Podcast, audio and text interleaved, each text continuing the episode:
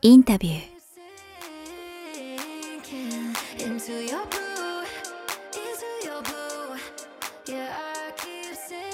こんにちは、堀真です。インタビュー。この番組は YouTube と Podcast 各プラットフォームよりお届けしています。YouTube のチャンネル登録、Podcast の各番組のフォロー、皆様よろしくお願いいたします。そして早川さん、今月もよろしくお願いいたします。お願いします。今日は6月28日ということで、もうそろそろ7月、夏ですね。もう、はい、そうですね。うん早いことで。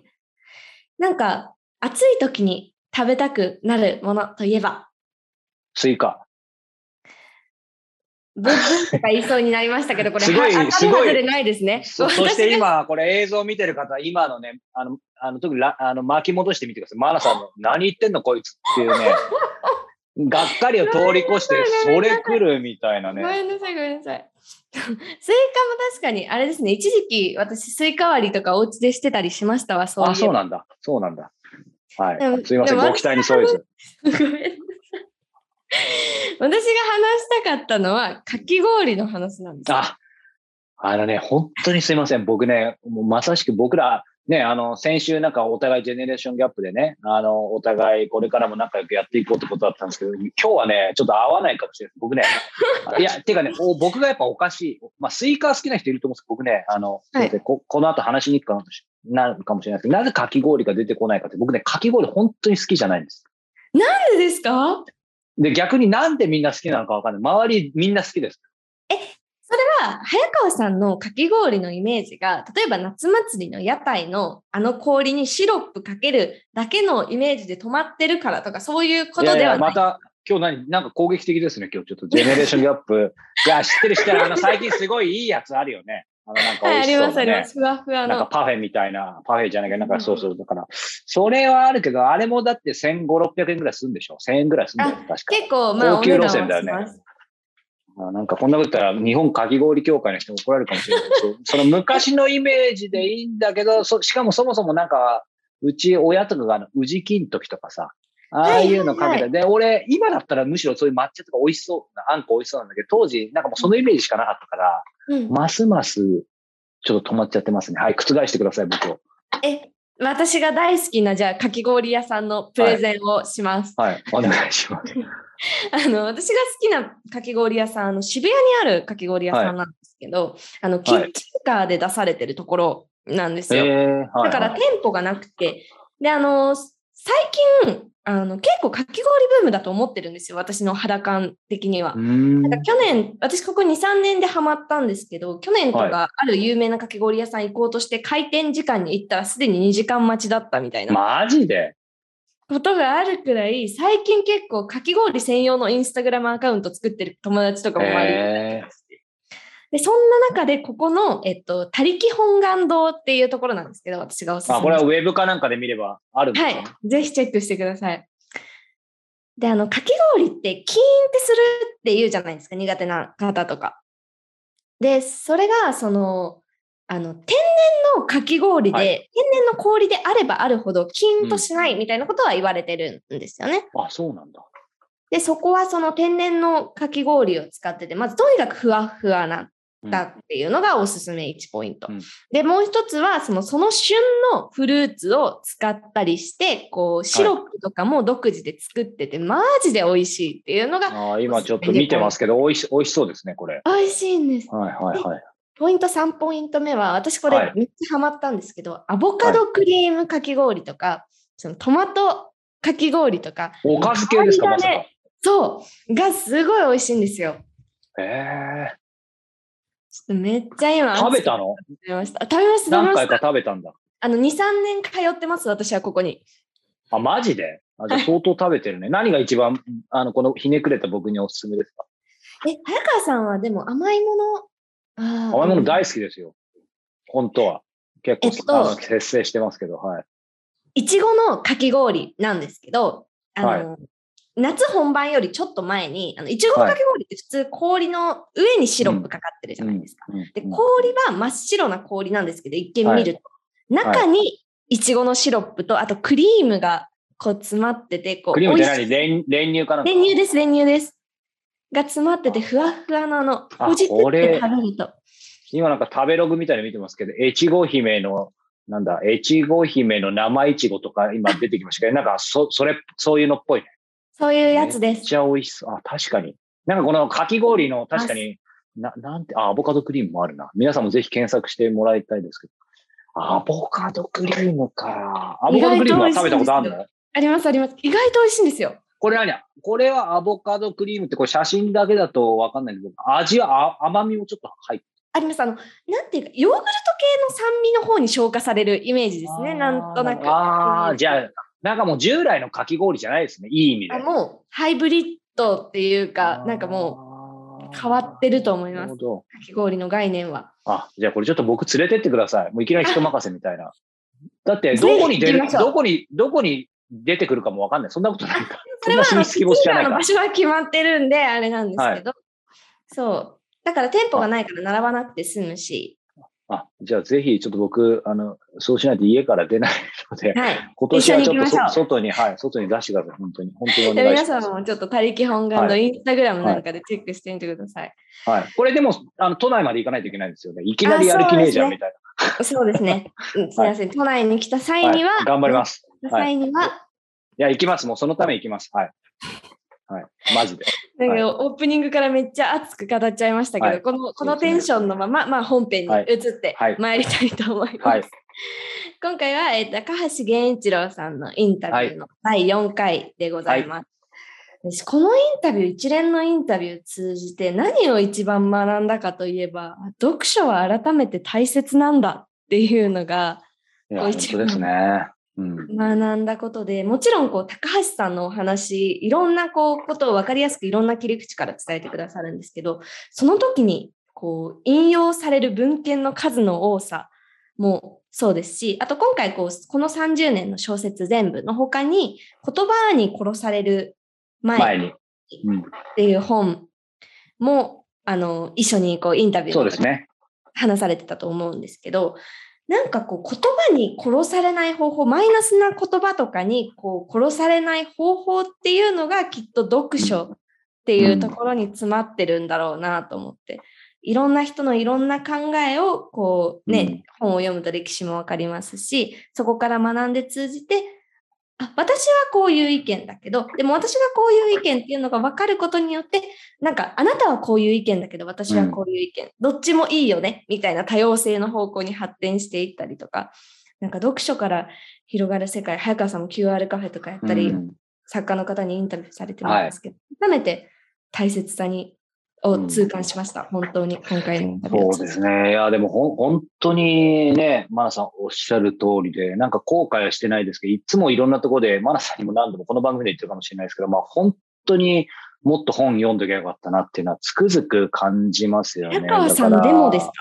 いやいや、全全然ですよ。だから、なんか本当社会人になって、しかも起業してからというか、今必死に読んでますけど、なんかよくね、本が全てじゃないとかね、あの、頭でっかちとか、まあそういうステレオタイプなこととか、昔はなんかよく聞こえてきましたけど、こう40過ぎたいいおっさんになってつくづく思うのは、やっぱり読んで損ないし、あの、なんて言うんだろうな、これは僕個人的な話かもしれないですけど、やっぱり高橋源一郎さんも含めてね、あの、うんその世界のトップみたいな人たちと話すときに、そもそもついていけない。ね、ついていけないっていうのもありますし、あと読むと、やっぱりそう、この小説の話もそうだけど、なんか自分の頭で考える癖がつくし、うんいわゆるビジネス書とか事業啓発書のように答えは、あの書いてないんですけど、特に小説とか文芸とかノンフィクションとかって自分で考える力がつくし、うんうんうん。あと、やっぱり、まあ、高橋さんもおっしゃってたし、石平さんもおっしゃってましたし、僕が関わっている作家の方みんな、まあ、作家だけじゃないですか言ってますけど、やっぱり、あの、文章上手くなるためには本読めっていう人が圧倒的に多いですね。だから書くの、書くの、書くことももちろん大事なんですけど、やっぱり何を今までインプットしてきたかによって、やっぱりね、食べ物とかもそうじゃないですか。こうね、やっぱり毎日食べてるものがその人を作るわけだから、結局毎日インプットしているもの、えーまあ本でもテレビでもゲームでも何でもいいんですけど、まあその良し悪しは置いといて、それがその人を形作るわけだから、まあ、積んどく大変ですよ。もううちどんどん積んどく増えてるし、高橋さんもね、今回のインタビューの最後でも言ってるかもしれないけど、やっぱりいろいろ考えても紙最強っていうのをね、あの、本当に原点回帰で今思ってる、どんどん紙の本が出てきて、うんまあ、いいやと思って。で、迷ったらもう全部買うようにしてるから、本当に本ってなんかどんどんいい本ってね、やっぱりいい本と、あの、売れる本って結構悲しいかな。ね、なかなか交わらないから、ねどんどんこういう、ね、一般的な出版不況とかの本ってどんどん絶版になっていっちゃうんで、まあ、ふと見た本がね、みんなで取り合いになって、なんかアマゾンとか楽天とかメルカリで見たらなんか1万円とかね、本来1000円ぐらいのがあってよくあるので、うんそうそう。でもそれでもなんか本当に欲しいものだったら、まあ、まあ、よっぽど高額じゃなかったらね、もう買買うようには、そうしてます。で、よくね、今回高橋さんと出なかったかもしれないけど、図書館とかさ、はい。今、結構、まあ、う僕の地元の横浜はネットで予約すると、こう、駅の近くで受け取って返せるとかさ、ねかなり便利な時代でありがたくて、でも本当本買いまくるし、結構別に狙ってるわけじゃないけど、高い本が多くてさ、欲しいのが。えーうんで、さすがにこれ毎月買ってたら大変だなと思って図書館で借りることあるんですけど、結局2週間で伸ばしても3週間でさ、で、それ1冊で、だったら間に合うけど、積んどく同時並行してるんで、まあ、結局泣く泣く、はい、本をたくさん買ってる今日この頃です。なんかこんだけ私たち今読書の大切さとかこうね、いろんなトーク交えながら語ってますけど、このインタビュー中も結構いろんな本が紹介されてそうですねあの30年の小説全部もいろんな、もちろん本が紹介されてたりするので、このインタビューを見て読書のきっかけみたいになればなとも思っております。はいということで、高橋源一郎さんのインタビュー最終回をお聞きください。なんか今ので思ったんですけど、あの、これちょっと僕もなかなか普段語れないんですけど、やっぱりそのマイノリティとマジョリティの話でいくと、今その多様性って言葉がすごいじゃないですか。でも多様性って一歩間違うとそれ自体をこう押し付けるみたいなってなんか排他的にあそうですごい感じるんですけど、その辺。うんつまり、マジョリティって言い方うん。というか、まあ正義ですよね。はマジョリティが怖いのは、それ自体が正義になるってことなんですよ。い。やっぱり。あのつまり、だここがそのデモクラシーの怖いところで、うんやっぱりぼ僕ら6割いるんだから、はい。言うことを聞いてよ。で、つまり多様性は許してあげると。はい。まあ、あげるなんですよ。あそうそうそう。だから3割の人にも権利もあげるよとうん。いうのが誤解されている多様性の概念ですよねやっ。ぱそうですよね。でそうじゃなくって、あの多様性って実はものすごくラディカルなうんうん。概念だと思ってて、東博樹さんの本を読んだ時に、はいはノロンだか忘れちゃったんですけど、一番びっくりしたのは、ルソーの説明で、まあルソーはその契約論い。で、社会契約の。はい。はいはい、社会契約論で、まあ民主主義うん。のあの定義づけというか、行ってるんですよね。で、えーいわゆる一般意思の発言っていう、はいはいはい。あれがよくわかんないんだよね。もう何回読んでもはい意味風はい。なんですけど、僕で、要するに愚直に読んでみたんですよ。で、そのことをちょっと東さんにも話したんですけど、はい僕の解釈でいいんかね？って言ったら、うんそれでいいと思いますって言われたんですけど、えールソーはおかしなことを言ってるんです、まず。うん。あの、めちゃくちゃなことを。で、どういうことかっていうと、ルソーはし、あの、社会契約論の中で、まあ、多数。選挙とかね、はい。選挙の投票によって多数派を決めるというありますね。うん、言ってんですけど、読んでみると違うんだよね。文字通り読むと。うん。で、どういうことを言ってるかというと、まずね、プロセス重視なんですよ。あの、最後に投票して、えっ、と、過半数を取ったものを選ぶっていうのは書いてあるんですけど、書いてありますね。はい。あのね、読むと、そんなのどうでもいいって感じだよ。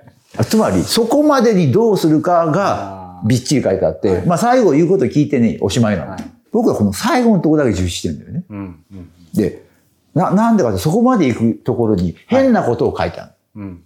で、変なんでみんな無視してるんですよ。僕だから変なの好きなんで、ルソーの文、まあルソー作家なので、作家らしい変な文章なんですけど、うんざっくり言うとこういうことを言ってるんですよね。まず決める、まあ小さい共同体を想定してるんですけど、まあ直接民主主義だから、議場に向かうときにうん。国家おかしいんですよ。えまず、お互いに誰とも相談しないようにって書いてあるんですよ。うん。うん。これ変でしょ、はい。普通はさ、うんいろいろ話し合ってくださいじゃない。うん。黙ってろって言ってるんだよね。いきなり。うん、ここら辺はもうすでに謎で、はい。集まってきます。はいそれで、集まったら、えーまあまあ、今議案があるとします。うん。それについて、どちらの議案を支持するかっていう党派は作らないでください。うん。うん。最後の瞬間まで全員話し合ってないんで、うん。うん。うん。どうなるかっていうと、全員違った意見っていう。これが死活で、絶対守ってください。おかしくないですか、これ。普通、だから常識で言うと、うん。みんなで話し合って、はい。まあ、その、できるだけ多数派工作をして、議場に来てくださいでしょ。そうですね。それをやると民主主義じゃありませんって書いてある。うん。で、なぜって誰も説明してくれないの。で、えっと、まあ、議案。僕ちょっと自分でちょっと図作ったりしたんですよ。へえ。まあ、100人います。はい。で、議案 A と B が。まあ、原発賛成と原発反対。で、ルソーのイメージだと、えっと、この A と B に賛成してる人は一人ずつしかいないんです。一人ずつ。つまり同じ意見。うんつまり誰かが出してるでしょ？はいはい。だ出した人はこの意見だよね。ああ、はい。だから要するに少なくとも一人、うん。後の98人が違う意見っていう設定になってるんです。そっか、さっきの話でいけばそうなりますね。うん、つまり相談してないんで、うん原発賛成、原発反対なんですけど、僕は賛成なら反対3だなぐらいと。うん。こういう条件な賛成とかね。うん。ってことは、98人は意見が違うっていう前提になってる。はここが面白いところで。い。なるほど。僕ら、もうここでディスカッションして、57対43にすると、しちゃいけない。ここで初めてみんなで意見言ってくれと。はいはい。しかも言うだけ。言うだけ。人の話も聞くだけ。はい。100人が全員意見を言うと。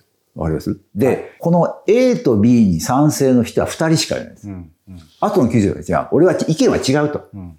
俺はこうしたいんだって言う。で、終わって、なるほ終わった後に投票に入ります。最初の2人は、まあ、こう、そうだよど。ね。ですよね。はいで、98人は、ここ面白いです。自分の意見と違うものに投票するんですへよ。だって違うでしょ？え。うん。そもそも。うんだって自分の意見のものはないんだもん。ないですね。でしょうがないから選ぶ。うん。ルソーは、あの民主主義で大事なのは、はい自分と意見と違うものを仕方なく選ぶって。なんかちょっとそれは今の投票行くときもちょっと感じるとそうそうそうそう。だから、どっちみち。意見は採用されないんだよと。民主主義っていうものは。諦めて従ってくれと。うん。それで、こう面白い。で、自分の意見と違うものに投票して結果決まったら、絶対守れと。うん守んなかったら死刑なんですよ。うん。面白いでしょ？あ、そういう視点で読むともうちょっと面白いかもしれないですね。で、これどういうことかっていうと、あの、意見を可視化するプロセスなんです。それみんな意見を言うでしょ？はい。何がわかるかっていうと、全員意見合わなかったねってことがわかる。だからこれは、もうしょうがないでも決めなきゃいけないんで、はいやいや決めたと。だから民主主義っていうのはみんなが、いやいや仕方ないけど、まあ、しこうするしかないなっていうものが民主主義だっていうのがし社会規約。い。あ、でもそれも400年前とかにも書いてるわけですね。かっこよくないですか、ね大義性を否定してるのは、はいは意見言えないから。うん。うん。らもちろんね、現実問題としてね、ルソーはその3万人規模のジュネーブかな。はい。あれを想定してう、ん。ギリシャのポリスも3万人なんで、うん。まあでも3万人が意見言うのも大変ですけどね。ですねでも、ポリスはそれ想定してるからね。医師の原理として意見を合わせないと。つまり最後まで多様性なんです。これが。ですね。つまり、100人いた、だから3万人いたらうん3万通りの意見があって意見合わない。うん。でも、うん。合わないけども一緒に暮らしていかないといけないから、うんいやいや、なんか決めると。もうに民主主義っていうのは最もネガティブな、おぞましい。でもそれしかないんだっていうのがルソーの民主主義論です。うん。うん。うん。だから多様性っていうのは、要するに全員が違うと。で、それはね、めっちゃ困難なことなんですよ。そうですね。だから楽しいことじゃない。うん。でも、でも社会っていうのは、多様性そのものなの。うん。うん。らそ僕らが考える多様性はなんかあの性的な多様性とか、はいはじゃなくて、ルソーの考えでは、うんそもそも個人は全員違うので、うん。一致しないと。うん。でも、なんとかしていく。うんだから、多様性そのものがベースで。っていうところから考えていった方がいいかなという。いああ、すごい腑に落ちましや、だからルソーすごいですよ。た。はもう、あまりに過激すすぎて。はいだからルソーは代議性認めてないんですよい。ね。代議性民主主義っていうのは、その意見の開陳の場がないでしょうん。で、誰かに預ける。はい。で、それ全否定してるから。はい。はい。だからルソーは代議制民主主義は民主主義が否定だって書いたんです、社会契約論の中で。いや、なんかだからね、はい多多様性も僕たちが考えてるのはなんか、そもそもまず社会があって、うん。上から来てるじゃないですか。はいはいマジョリティの普通の世界があって、そっから外れた人がはい。はい。いろいろいるから、はい。その人たちのことも考えてあげようねっていう多様うねですよねねっていう多様性。すごい違和感が。ルーソーは逆で、はいそもそも誰一人同じ人はいなくて、もうこれは政治的なことなんですけども、人間で全部違うから、そもそも一致するの無理だとう。んだから社会っていうのは無理やり作ってんだとうん。うんうんうん。だから、ここすごいですよ。だから社会って大変なんだよって、ここがすごいとこで。はい大変だから、つまり本来無理なことをはい。はい。強制的にやらしてるから、だからあれ、投票して、だ意見が違うのに決まります、必ず。さっき言った98人は。でも従ってくださいと。従わないと死刑。はい。これめちゃくちゃな話でしょ。うん。でも、いや、社会めちゃくちゃだしっていう。ん多様性がもともと人間の社会なので、それを認めるっていうことは恐ろしくうん。困難うん。で、つまり人間にはできないような難しいことだっていうことを分かれって話だうん。それが書いてあるんですね。ということなので、はいはいまあ、多様性という言葉もちょっと使われ方が、なんかすごいふ腑に落ちました。なんか、まあこれだけで1テーマになっちゃうんで僕はあんま長くしないと思いますけど、やっぱりずっとその多様性っていう言葉がまあ、まあ SDGs とかも最近こうすごいじゃないですか。で、まあ個人的にはずっと違和感感じてて、でも最初に10年ぐらい前にロンドンに初めて行った時に、あの、アンダーグラウンド地下鉄に乗った時に乗った瞬間に、本当に文字通りダイバーシティであの、黒人の人から白人ムスリムの人見て、でそれすごい、さっき高橋さんおっしゃったように、なんていうの別にまとめようとしてないんですけど、ね。ちょっと逆説的なんですけど、すごい統一感というかあって、だからなんかそれだったり、あとそれこそブレイディさんがね、やっぱり各多様性の話とかってすごいしっくりくるんですけど、別に日本人で日本を自虐的に言うわけじゃないんですけど、なんか今は多多様性って言葉をなんか利用して、なんか言うことを聞かせるみたいな。うんそうですよね。だからやっぱり、プロパガンダじゃないけど。多様性って、つまり言葉を誰がどういう意図で使っているかということなんですね。本来、はい。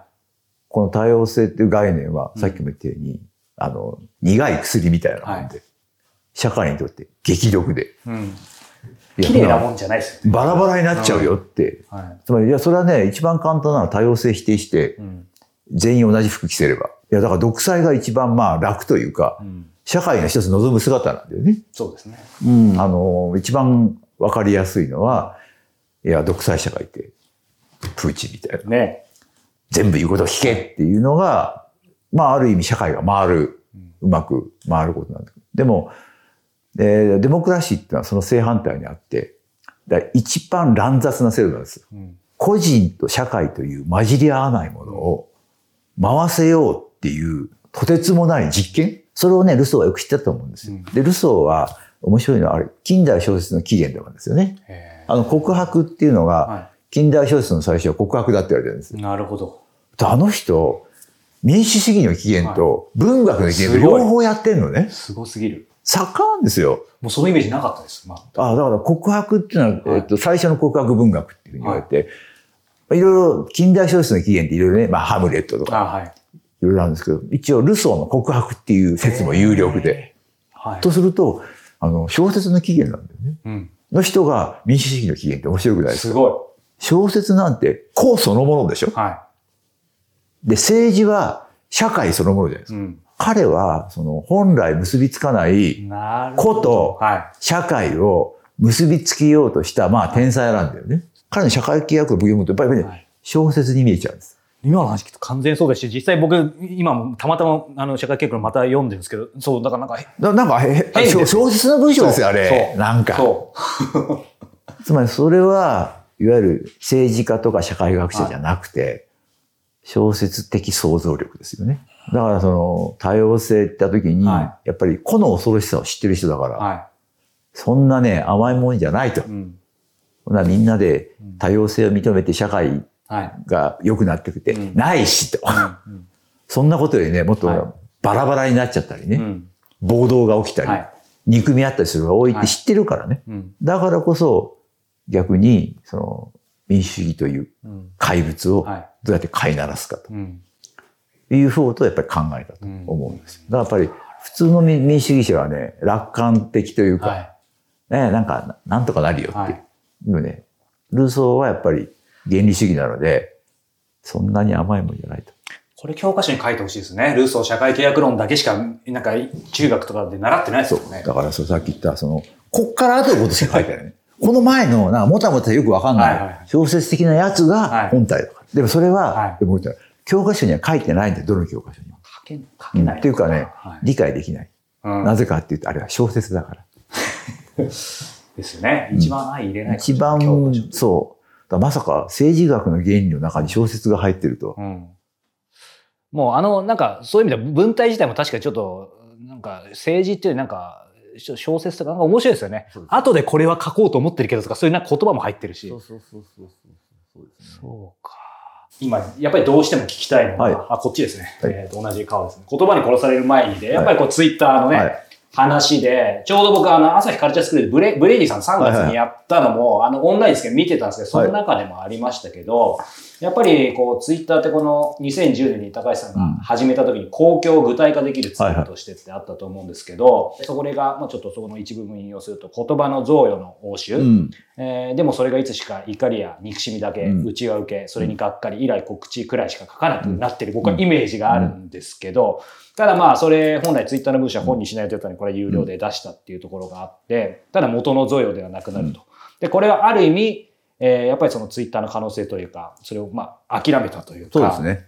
なんかその辺があったと思う、夢破れた本だと思うんですが、ただせっかくなんで今ね、こう、にわかにやっぱイーロン・マスクがツイッターを、はいはいはい。えー取り戻して、なんて言うんでしょう。まあ今日もちょうどトランプの締め出しを撤回するみたいな話もありましたけど、今改めて、こう、高橋さん、そのツツイッター公共を具体化できるツールの夢の続きは復活しそうでしょうか、ん。難しいかな。難しい。うん、っていうのは、ツイッター始めた時には、うん。あの、公共のの場で、うん。えー言論を無料で自由にはい。対応するっていうことがちょっと可能だったような気がしたんですけど、実際可能だったんですか？じゃあその最初まあ、は。あある程度はそういうことで、ところがやっぱりその空間が広がってくるといろんなものが入ってきた。一番多いのはやっぱり匿名性ですよね。うん。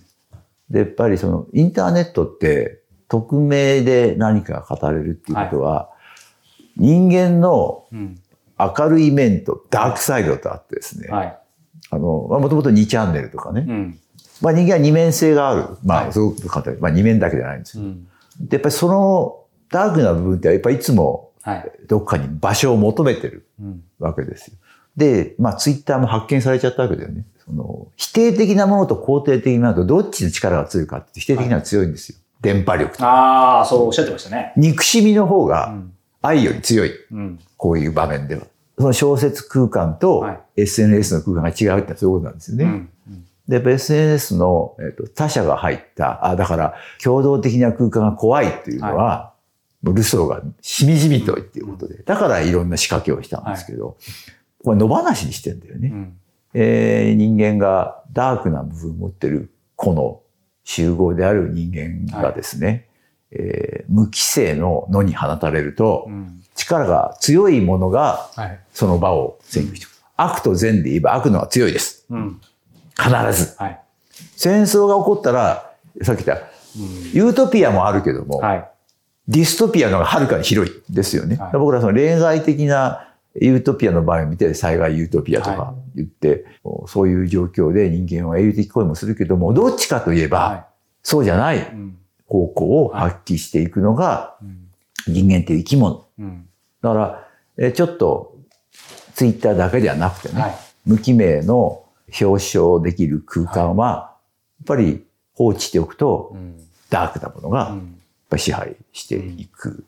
で、そのペストはあの口から出ると神が書いてましたけども、はいあれがうん。まさにあのそういう SNS を予言したかのような発言で、病菌の方が強いってことだよね。うん。それこと自体は、えーある種普遍的なはい。ものだと思うので、はい何か優れた設計、うん。僕はちょっと自分ではそういう設計がわからないんですけども、えー誰か新しい SNS をで作るとすれば、うんそういう設計を行わない限り、あの、常にうん。ダークなものに支配されてうんいくんだろうとうん思います。じゃあ、今のところ、高橋さんとしては、まあ、ツイッターの高橋源一郎のアカウントありますが、うん、まあ、あんまり多分変わらない単に情報だけ流してるだけですねうん。はい。なるほどね。あのスーザン・ソンダルがあのに二度読む価値のない本は、はいはいはいね、一度も読む必要がない読む価値がない。で、まあ逆に言うと、源一郎さんもね、あの、何度も何度も読んでる本ってあると思うんですけど、今までの人生で一番読み返した本って何ですかね？僕、まあ、まあ、本単体というよりも、はい。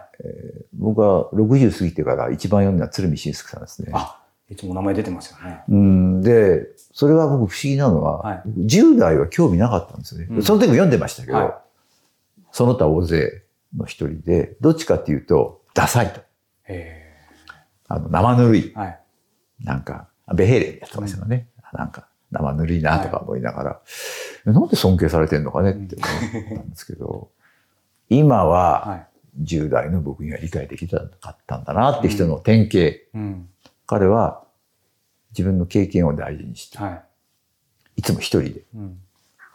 だ個人であるっていうことをうん。自覚的に日本でやってる数少ない。日本って個っていうのはなかなか理解、何かの共同性に頼る。あ、だから、えっと、戦争被害者として語るとかはい。ですね。まあ、教授として語るとか、作家として語るってもちょっとやばいんですよね。作家っていうだけだあ、ったら。そうか。実は。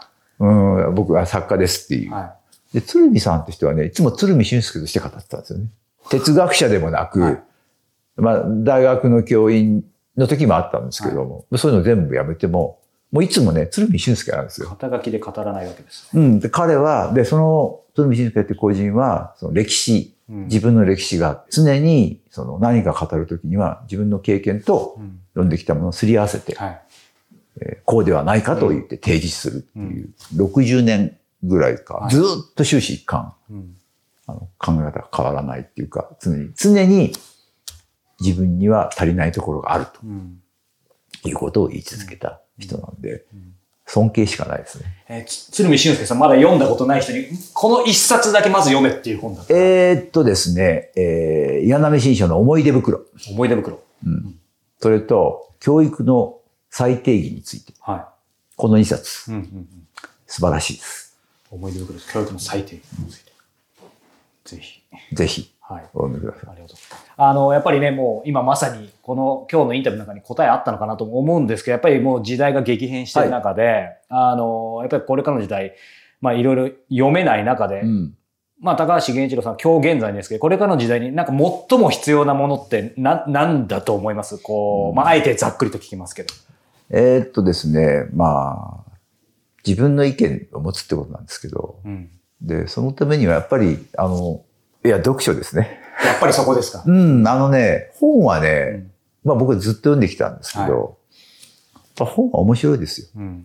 で、あの僕電子書籍も読むんですけど、紙ね。は紙の本がいいい。ね。もう本当にあの回帰してきました、また。うん。紙ってよくできてるんですよ。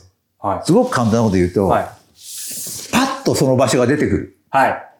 電子書籍って遅いんだも遅いですね。ん。あとまあ今電子も書き込めるのかなで、書き込めるし、は紙ってやっぱり、えっとね、いつか、活版印刷はい。、はい。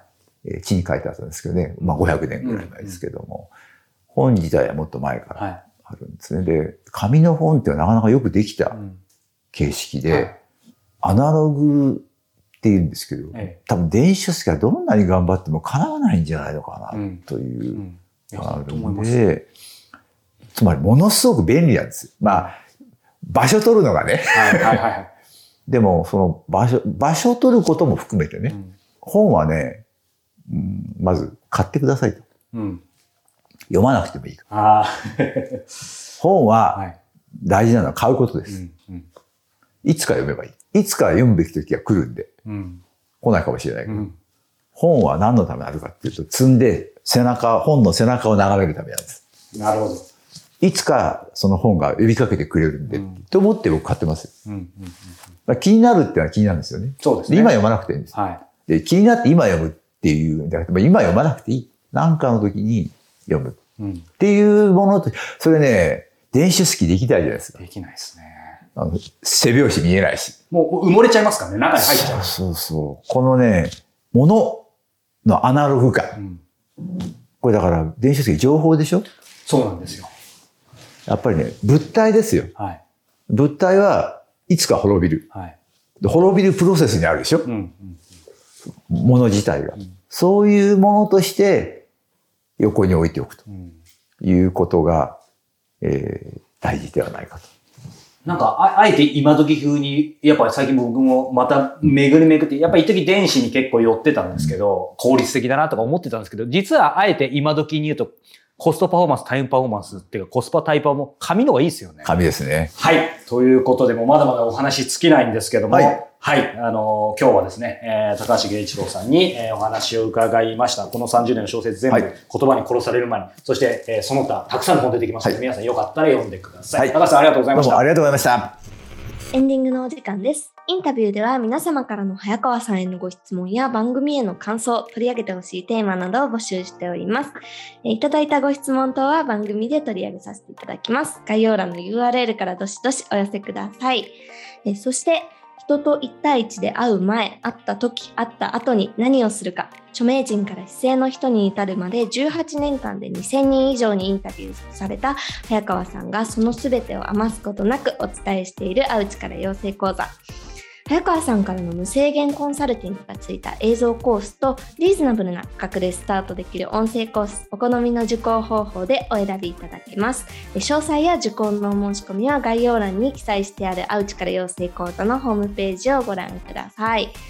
ということでエンディングのお時間になりましたが、はいさっきもちょっとちらっとね本編の前に話した時に出てきましたけど私もやっぱり積んどくというかあの Kindle とかよりも現物主義じゃないですけど、あのうん。リアルな本派になりました。やっと。なりましたって変わ変わったた感じなんだ。今まではなんかこうねなんて言うんでしょう。こうその媒体携帯があればいろいろ読めるから楽だと思って。利便性がね、あってね、と思うよね。そう。って思ってたんですけど意外とその Kindle の中に入っている本は普段見ないから忘れてしまうし埋もれ、積んどくじゃなくて埋もれ、あの、ないのと一緒なんだよね。そうなんですそうなんですでなんかなんか私のイメージですけど Kindle で買った本って一回買ってそれっきりになっちゃうこともなんか多いようなあるね。うんしていて だから最近そういう意味でもやっぱりやっぱりリアルな本がいいななんて思っていやー、本当思いますよ。なんかね、やっぱり便利なものって実は全部がとは言わないけど、必ず何かを失ってるから、そう、今回の最後のそのね、あの、高橋さんの話とも重なりますけど、なんか実は利便性追求すると一番不便みたいなね。うんうんっていうのは、ただまあ、あの、なんか個人的には今回話しませんでしたけど、あの、予算が許すんであれば、まあ、あの、結構そういう本最近増えてきたけど、あの、い残念、残念、残念とかしょうがなくっていうところもあるんですけど、やっぱね、デジタル両方持ってる本結構ある。あだから、断然、断然紙で持っとくんだけど、うんい これは僕だけかもしれないですけど、仕事でどうしてももう間に合わないと。今うん読まなきゃし、石平さんの大人放課ラジオで読まなきゃいけない本が、例えば具体的に5冊ぐらいあるんですけど、それ紙で買ってるんですよ、今この流れでね。でもすでに間に合わない予感がプンプンしてると。うんで、その本は小説じゃないので、あの小説だとやっぱりなんだかんだ紙で読まないとかなり行間読めないと思うんですけど、あの実用書の方なので、まあ、本当はそれも紙なんですけど間に合わなかったら Kindle を買って、うんあのいつものランニングで読み上げるっていうね、はい、やりたくないんですけどというですね、あのだからまあ両方、そうだ、両方が許されるんであればね、でもそれでも、いやもちろんかかるし、全部はできないけど、うん。まあなんかいい、あそういう時もね、ほら、なんか、まあ、よくわかんない無駄遣いとかね、あの飲み会とか、飲み会って今あるんでしょ？あるんでしょうか？って怒られそうだけど。ね。まあ、そして飲み会無駄って怒られそうなんで、あのね、必要な場合ももちろんありますけど、なんかそそれに比べたら、例えばこの1冊の本ね、これ900円ですけど、Kindle 版があったら両方買っても、まあ単純に倍か、Kindle、まあ基本ちょっと安いじゃないですか。うん。だから、あの両方買っても1500円だったらいいじゃないかとですね、あの飲み会行くことに比べたらいいじゃないかということで、えー、とそれを言い訳に両方買うことがちょっと増えてきました。でももしかしたらね見てる皆さんも Kindle で埋もれちゃってる本きっとあるでしょうしそれ見てなんか自分であこの本良かったなって思ったら買い直してみるみたいなそうそう、だから、なんか紙で読んで、ただ Kindle はやっぱ検索性が便利なんで、紙でこれ、例えばブルースだってただの歌を、例えば、えー、なんかこの何ページ目か読んどくじゃん。で、その後ランニングで続きは読み上げでキーワードでやるとそこから続けられて、また戻ってきたら紙からみたいなさ、ちょっと マニアックなエンディングになっちゃいましたけど、うん。そういうことをやるといいとこ取りというか、まあ本当は、あのーね、紙でゆっくりと読みたいんですけど、今まで不勉強だったもので、この40のおっさんになってしまったんで、マナさんとのね、この約20年の差は大きいのでですね、マナさんは今からでもゆっくり、あの、紙の本を読んでください。はい。僕は残り時間が少ないので、はい、ちょっとデジタルでも、ちょっとドーピングしながら頑張ります。私もちょっと両両両党というかうん。どっちもで聞いてみたい、はい。そんなところでまた次回皆様とお目にお耳にかかれますことを楽しみにしております。ごきげんよう。さようなら。